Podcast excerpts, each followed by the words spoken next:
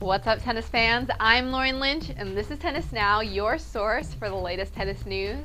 Now, Stadium Court will be rocking Friday night in Miami when two tennis powerhouses collide. The last time Rafael Nadal and Roger Federer faced off in the USA was all the way back in the Miami final in 2005, in which, of course, Fed, unbeatable at the time, won. So essentially, those Americans who have always loved the Rafa and Fed rivalry will get their dream semifinal that they have had to wait six years for. Rafael Nadal currently leads their head-to-head series 15 and 8. The last time the two played was back in Abu Dhabi in 2010 where Nadal defeated Federer. Nadal talked about Federer after his quarterfinal win yesterday. We have a fantastic relationship, no? This rivalry. I think everybody looks at it like rivalry. For me, it's like really special thing when we play each other. When I go on court against him, I feel it's a really special match, especially because we play always really important matches. Very few times we played in semifinals of one tournament. Only I think in two Master Cups in Shanghai and one time here in 2004 second round, something like this. The rest of the matches are finals and important for big titles. That makes the rivalry very, very special. I don't know if rivals in the rest of the history of tennis played a lot of matches, as many matches as we played. I don't know how many matches played, McEnroe or Borg or Sampras Agassi, but we played a lot of times. So that makes the match really special always. That is not the only thing that Americans are excited about as the new American number one, Mardy Fish, is taking on world number two and undefeated Novak Djokovic. Fish surpassed Andy Roddick for the number one spot after Roddick, as the defending champion, fell out of his first match. And 14-seeded Fish defeated the likes of Julien Benneteau, Richard Gasquet, Juan Martin Del Potro, and David Ferrer in succession.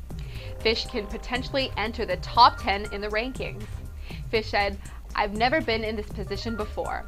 Obviously, it's very humbling. This is a pretty big country, a lot of people playing tennis.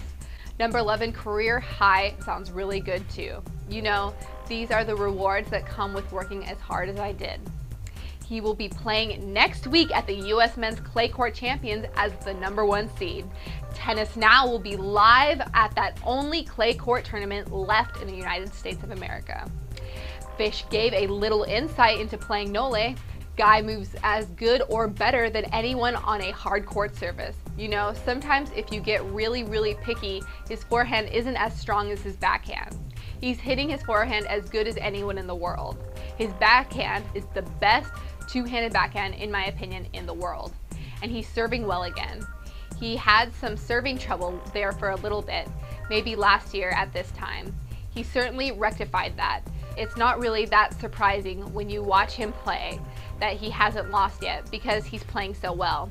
He's not going to win every single match this year, whether it be this week or in July. He's not going to win every one. It's just not possible. So hopefully it can be me. What's your ideal final tennis fans? Let us know below in the comments section. Speaking of David Ferrer, it seems he is a part of a rumor that claims that he lobbed a ball at a crying baby in the audience during play while he was losing. Who knows if he was actually intentionally trying to hit the baby? The video footage doesn't appear malicious even though the news presents it that way. I'm not excusing him, but I think bringing a baby to a tennis match is unwise. And if a baby is crying, you better leave the stadium. People should be schooled on etiquette of going to a tennis match. If he was, however, trying to hit the baby, Ferrer was certainly acting like a baby, and losing his temper is awful and embarrassing to the sport. It brings me back to Wimbledon last year when Victor Hanescu spit at the crowd in a hissy fit. In his press conference, he was asked, the crying baby, was it kind of like the last straw? Obviously things weren't going well for you. David Ferrer answered, no, no, it was not the problem. Then the questioner asked, you tried to clock him with the ball. David Ferrer said, no, no, it was in one moment of the match, but nothing special. So far, tennis associations haven't responded to the incident.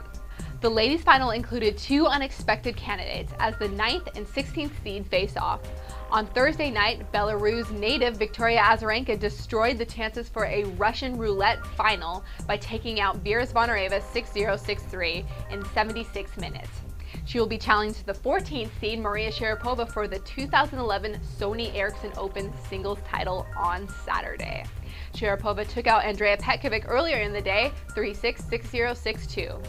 Vika won the title back in 2009 against Serena Williams, and Maria has been a finalist twice.